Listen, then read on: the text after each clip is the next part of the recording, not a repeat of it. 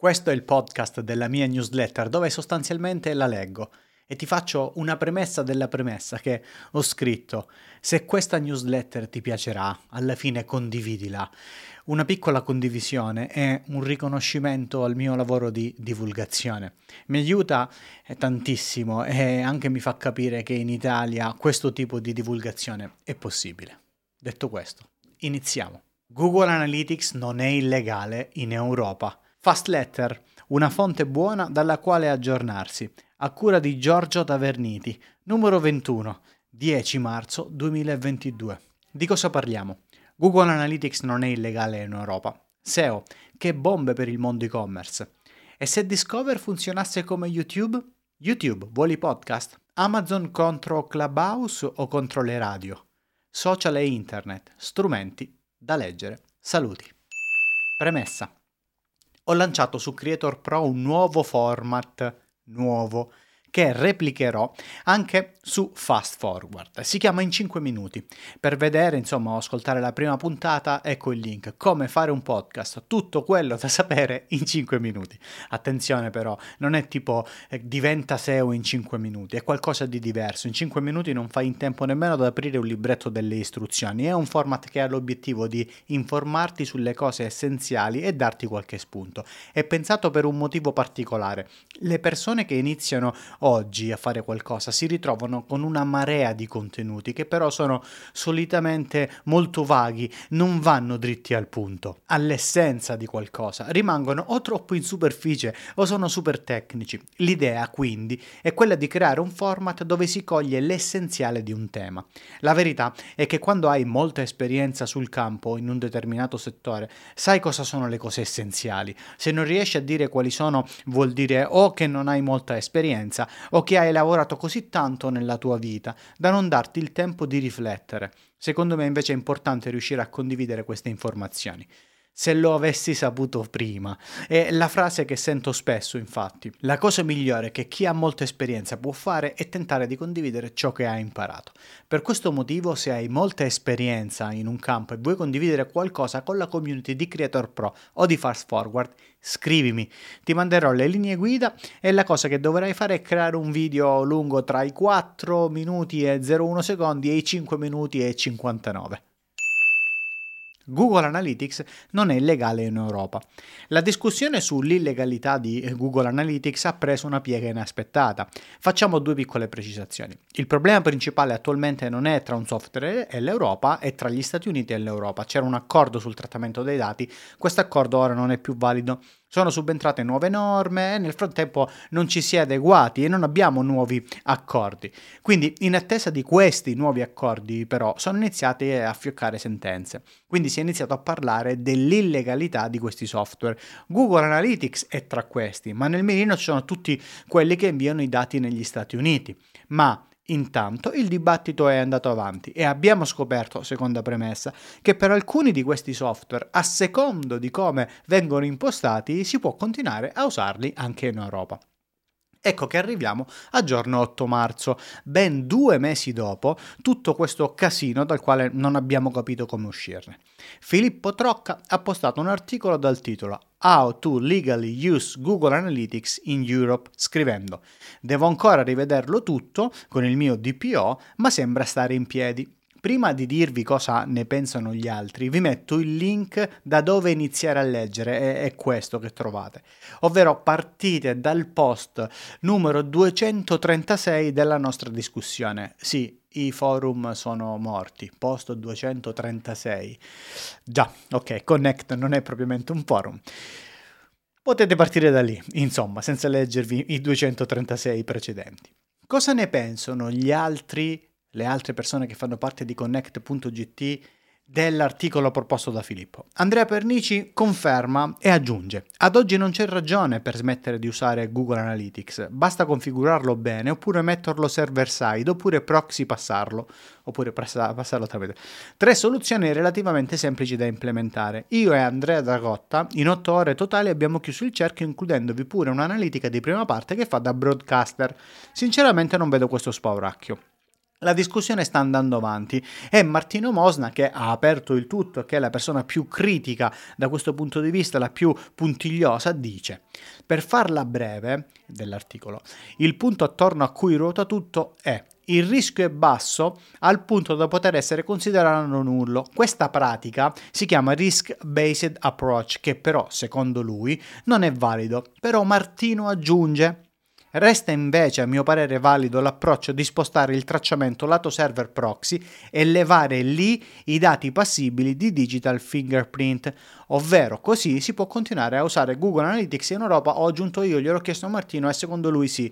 Ora, perché cito Martino e la sua cosa? Perché è la persona appunto che è stata eh, più davvero più dura sotto tutto questo, eh, tutto questo approccio e credo che sia molto importante. Quindi Filippo Trocca ci ha fatto una bella scoperta e da tanto tempo che il Filippo sta divulgando, Andrea Pernici ha testato è possibile fare determinate cose e Martino sta confermando questa cosa. Seguite la discussione, c'è da dire che rispetto a qualche settimana fa ora abbiamo una risposta si può usare in un determinato modo e almeno una piccola luce in fondo al tunnel. Non ho fatto una live sul tema, cosa che farò, la volevo fare, però siccome non c'erano risposte super certe ed era molto tutto ingarbugliato, non trovavo giusto dal mio punto di vista approfittare di un hype del momento solo per fare ipotesi, non rispetterei né voi né me stesso. Ma ora ci sono.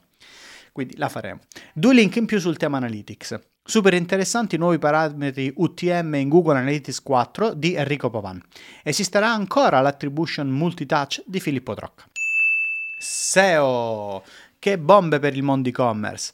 Partiamo proprio dal mondo e-commerce. Su Google sta arrivando un badge per i prodotti che hanno un eccellente customer service e darà più visibilità a questi. E inoltre c'è un filtro per aiutare i piccoli venditori. Sul badge uscirà un video su Fast Forward il prossimo martedì dove vi darò i miei consigli, ovvero come prepararsi e qual è la nostra opportunità.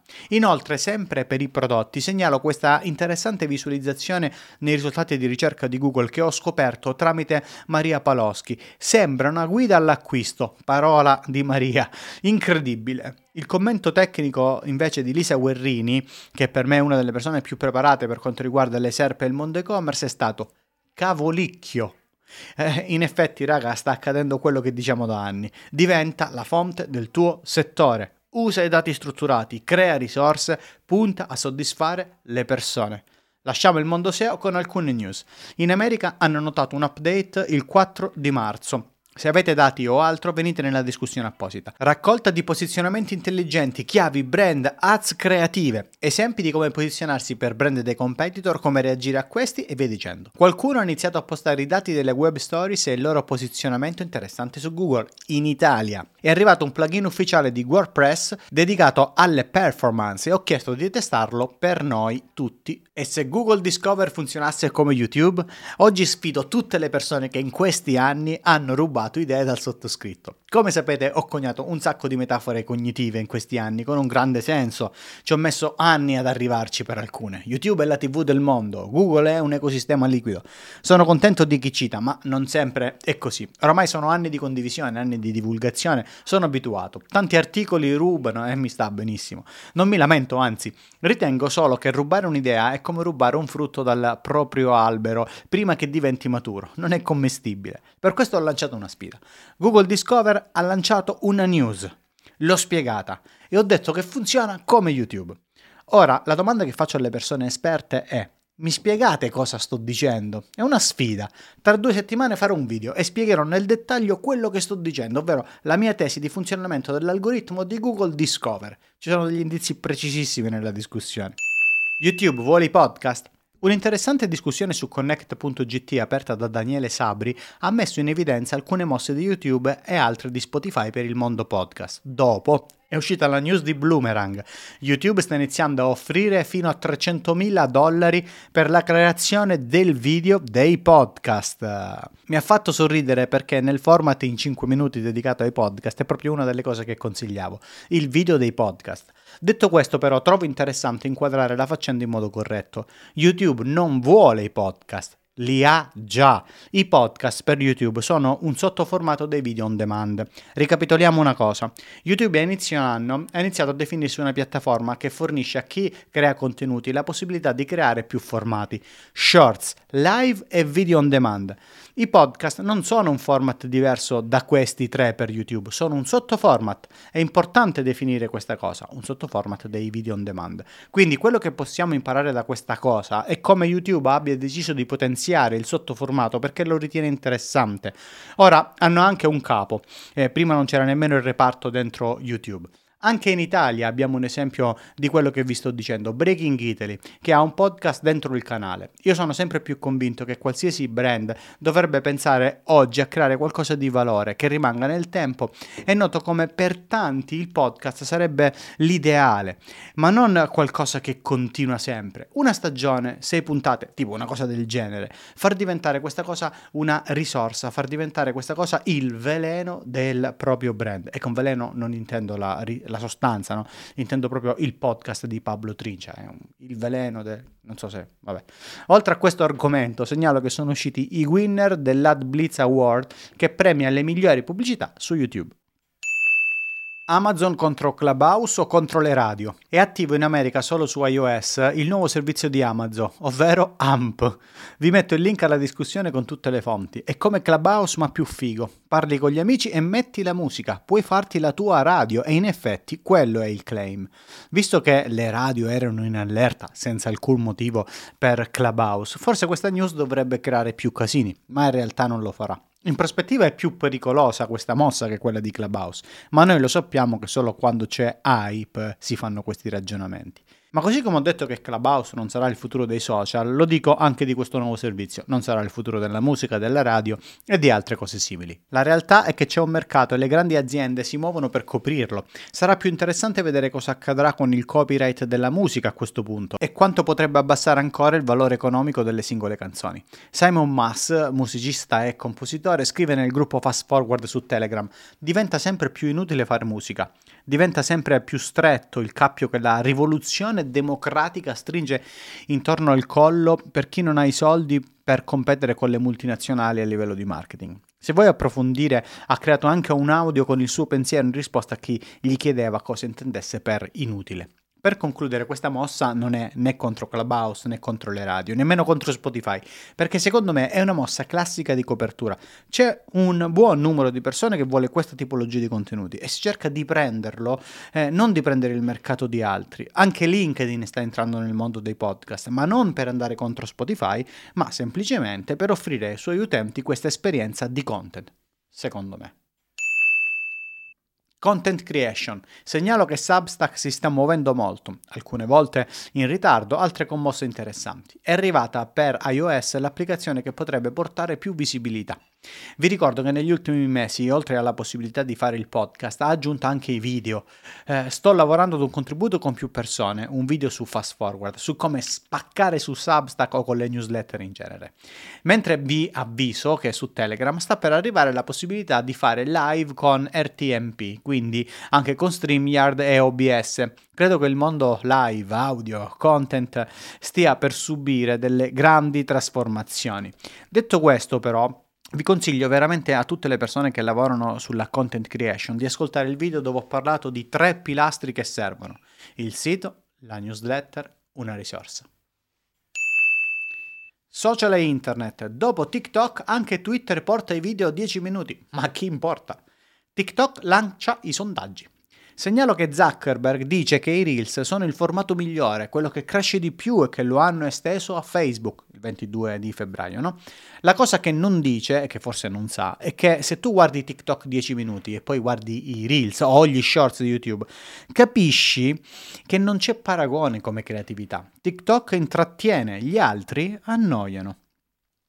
Intanto Meta sta continuando a scendere in borsa. In sei mesi ha perso il 50% del suo valore. Forse perché mm, Zuckerberg continua a giocare nel metaverso, a fare cose con l'intelligenza artificiale, che ok, è una cosa molto innovativa, ma gli investitori non stanno dando sicurezza. Comunque, tornando a noi, se volete lanciarvi nel formato breve dei video e non avete altri canali, usate TikTok. Riconoscimento facciale. Il garante privacy sanziona Clearview per 20 milioni di euro. In pratica hanno fatto scraping di contenuti e dati, anche di dati geolocalizzati in Italia. Hanno violato non solo il GDPR, ma proprio tutta l'attività risulta illegale. C'è stato l'Apple Mac Studio Event, c'è un riassunto di The Verge in 11 minuti. LinkedIn ha introdotto le pause di carriera, una cosa che reputo fondamentale, mi piace molto l'idea. Twitter lancia la Creator Dashboard per gli introiti, ancora molto cerba, ma è un primo passo. Twitter inizia a mostrare i prodotti da acquistare nei profili. Strumenti. Segnalo che è uscita la 2.12 del Remarkable 2 versione software, consente di aggiungere una pagina di note nei PDF di book subito dopo la pagina che stai leggendo, bellissimo per chi studia. Qui uno strumento invece consente di fare uno screenshot dei tweet rispondendo al tweet stesso. Io faccio prima fare uno screenshot con il Mac, però questa funzionalità è troppo carina. Da leggere All the Pinterest shopping feature you should know in 2022. Guerre di rete, Ucraina, cronache dai cyberfronti di Carola Frediani. Statistiche sui social media in Italia nel 2021 di Vincenzo Cosenza. Saluti ed eccoci alla fine. Se hai suggerimenti per migliorare questa newsletter puoi farlo con un commento. La condivisione e partecipazione, se ti piace condividela davvero in giro perché mi fai un grande favore, mi aiuti e mi fai capire che davvero questo tipo di divulgazione funziona. Per iscriversi, se chi magari ti vuoi iscrivere, la stai ascoltando da qualche parte, giorgiotaverniti.substack.com.